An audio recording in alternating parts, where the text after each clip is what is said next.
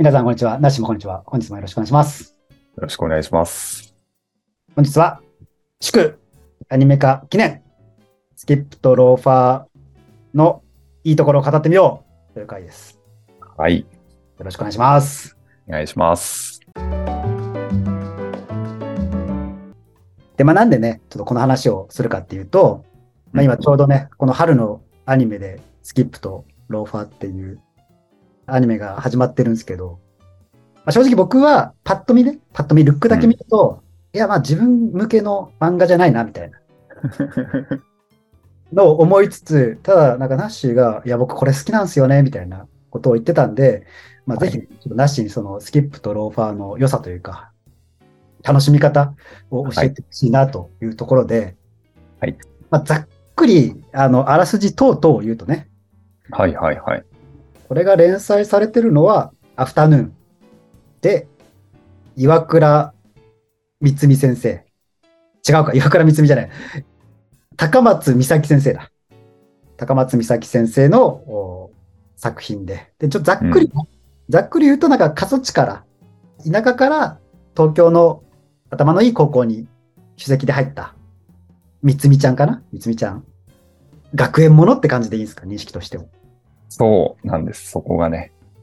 私は学生ものって呼ぶことにしました。これを。学生もの、おどう違うんですか？学園ものと学生ものは。そこをね、うまく伝えられたら、と思いますね。私これ本当に好きなんですよ。すごい好きな作品で、初めて読んだのは、なんか、無料みたいな感じで多分一巻、Amazon Kindle で私読むことが多いんですけど、そのやり口で、でもう次、次、次って気づいたらもうんう全巻を買ってしまい、うんで、今ももう最新巻を楽しみに待っている。うん今全8巻かな2018年から連載していて、で、まあ、8巻まで現時点で出てると。ぜひ、その、ナッシーの萌えポイントを教えてください。はい。これね、私、難しかったんです。ちなみになんですけど、うんいいところどこなんだろうっていうのを3つまとめてバンバンバンってかましてやろうと思ったんですが、おうん。結構難産うん。だった。私はこれの何が好きなんだおそうですね。というところがうん結構難しくて、うんうん。ちょっと的が絞れないかもしれないですけど、まず、その学生ものっていう、私がさっき学園ものじゃないっていうところ。この絵を見て、女の子が主人公で、で、一巻の表紙に、ヒロインというか、その女の子が好きになる男の子も写っててっていうところで、恋愛ものなのかなって、うん。学園恋愛ものなのかなってきっとうん。思うところなんですけど、恋愛はあるけど、学園恋愛ものではないだろうっていう感じなんですよ、読むと。なるほど。そんじょそこらの少女漫画と一緒にするなよと。少女漫画の良さはうんありますよね。君に届けとかも私楽しんで読ませていただきましたが、そことはちょっと違う感じ。で、この人何を書こうと高松先生は思ったんだろうっていうところだと、本当に学園っていう箱を使って何かっていうよりも、本当に学生を書こうと。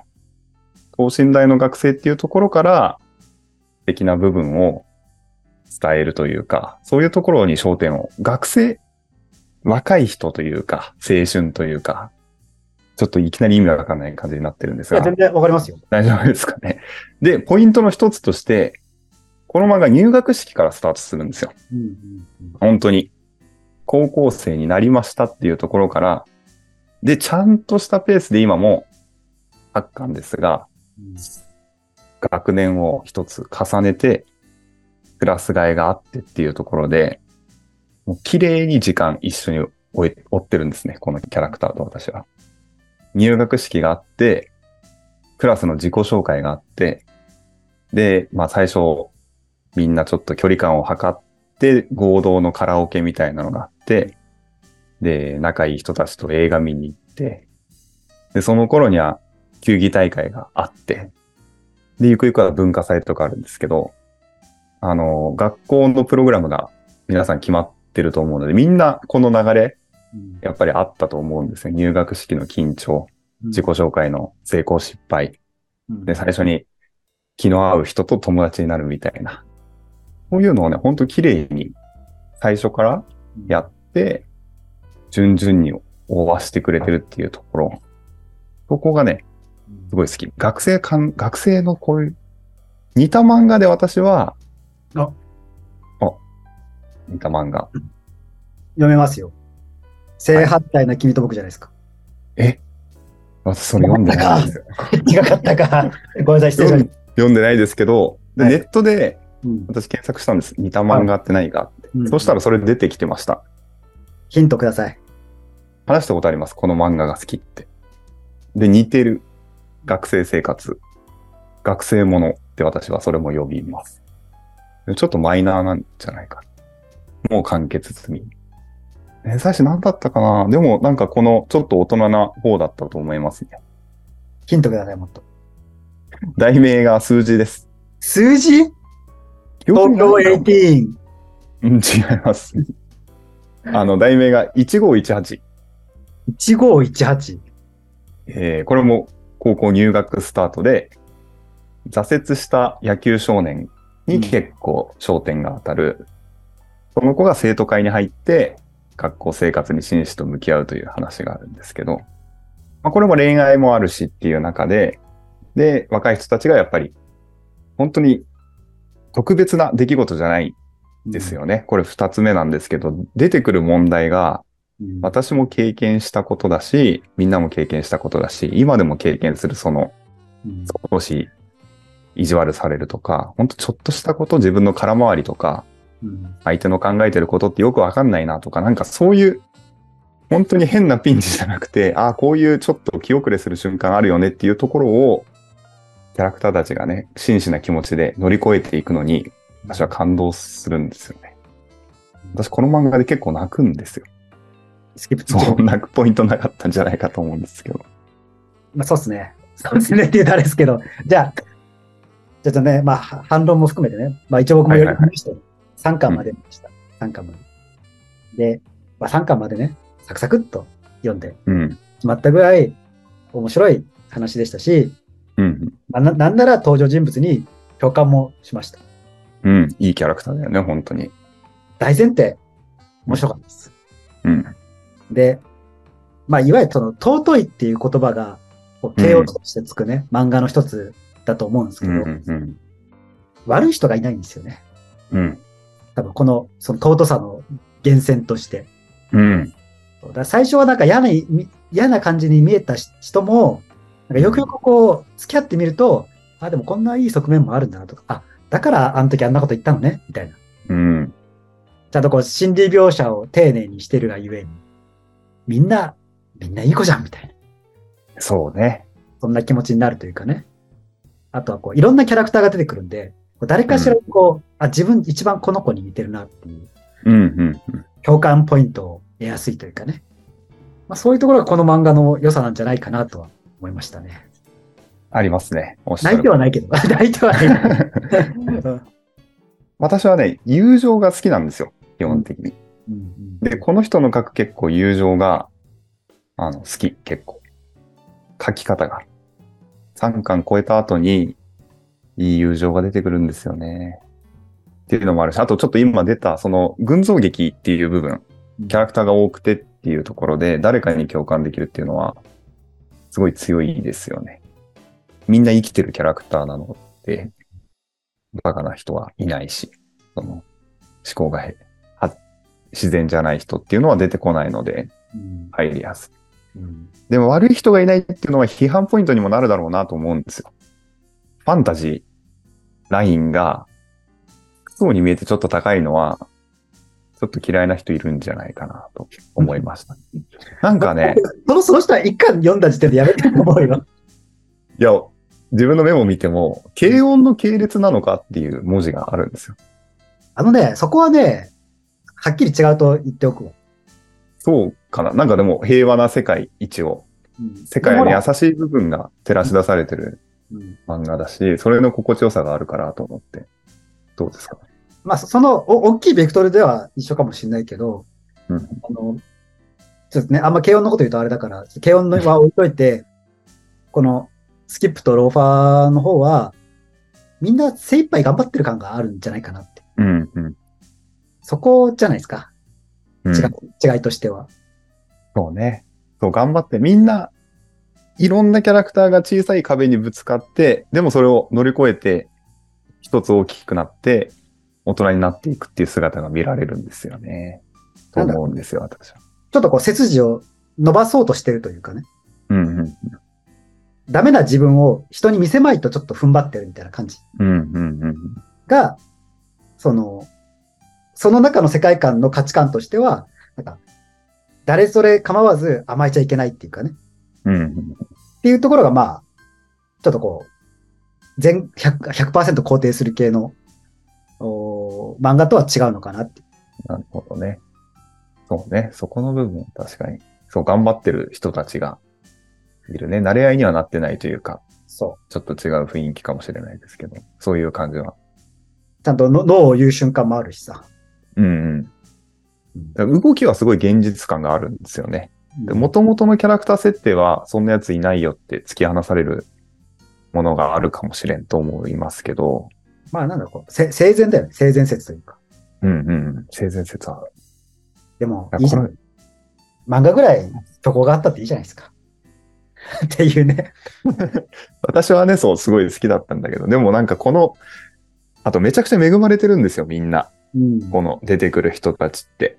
えーいい学校に通ってて知力があるし、お金に困ってる人はいないし、家族に変な人っていうのもいないんですよ。まあ一番近くにいてくれる保護者の方が LGBT の性的少数者ですけども、それを乗り越えて安定してる方でっていう中で、うん。なんか昔、ヤングケアラーというか、うん。学生時代本当に大変だったっていう方が近くにいたりとか、そういう人からすると、こんな大時話ちゃんちゃら心に染みねえぜって、そういう人もいるだろうなとは思いましたね。そうね。まあでも、それこはなんかその、誰向けかっていうところもうね、そだと思うんですよね。う。で、まあそこ無視はされてない。一応、そのキャラクターの中でも、石灰ってもっとグロテスクだと思うっていうセリフがあったりうん。したりして、まあそれでも、いい面を照らしていこうみたいな。いい面を照らすことはできるんじゃないかって、そういうところも含まれてる、性伝説というか人生参加的なね、そういう漫画だとは思いますね。読んでてね、気持ちのいい気分になります、私は。背筋が伸びるというかね。何を描くかっていう、その全ては描けないじゃないですか。うんうん。ってなった時に、まあ、この、その客観的に見ればね、恵まれた子供たちの日々の頑張りの話とも言えるわけですよ。うんうん、まあ、それは各漫画にあるわけじゃないですか。うん。例えばあの、まあ、野球漫画ってさ、それこそたいろんな種類があるけどさ、じゃ弱小都立高校が主役になることもあれば、名門の私立高校が、まあ、ダイヤのエースの話ですけど、あの 舞台になることもあるあるじゃないですか。そうですね。でもそのどっちも苦悩はあるわけですよね。うん。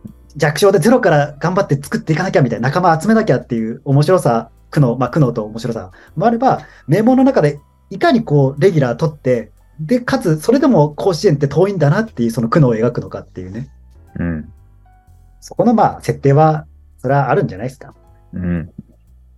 まあ、批判があるとしたら、そういう部分かな。ていうか、そういう感情がもし読んでて全然来なかったら、もう本当に8巻全部買って読んだ方が、もう私はおすすめ。好きっていう漫画ですね。ちなみにまあおすすめポイント何までいったんですか？おすすめポイントは、最初にまとめたのが、最初に出してたのがね、もう全部言いましたあ。で、じ入学式からスタートしているっていう部分が1。2番が、問題が本当に等身大の問題。うん、うん、それを乗り越える姿が、うん。うん、キュンとくるみたいなうん。で、3番が、キャラの多さと、それぞれのリアリティ、群像劇としての質の高さっていう部分をまとめて話そうと思いましたが、会話をする中で、うん一応網羅的に話せたんじゃないかなって感じですね。で、誰に読んでほしいかっていうと、うん私は30代ぐらいの大人の人。おこれを読むべきは10代じゃないですか、等身大の。10代は、私はもう、もうちょっと学校って厳しいものだと思うから、や 嫌なんじゃないかなって、そのさっきの理由で。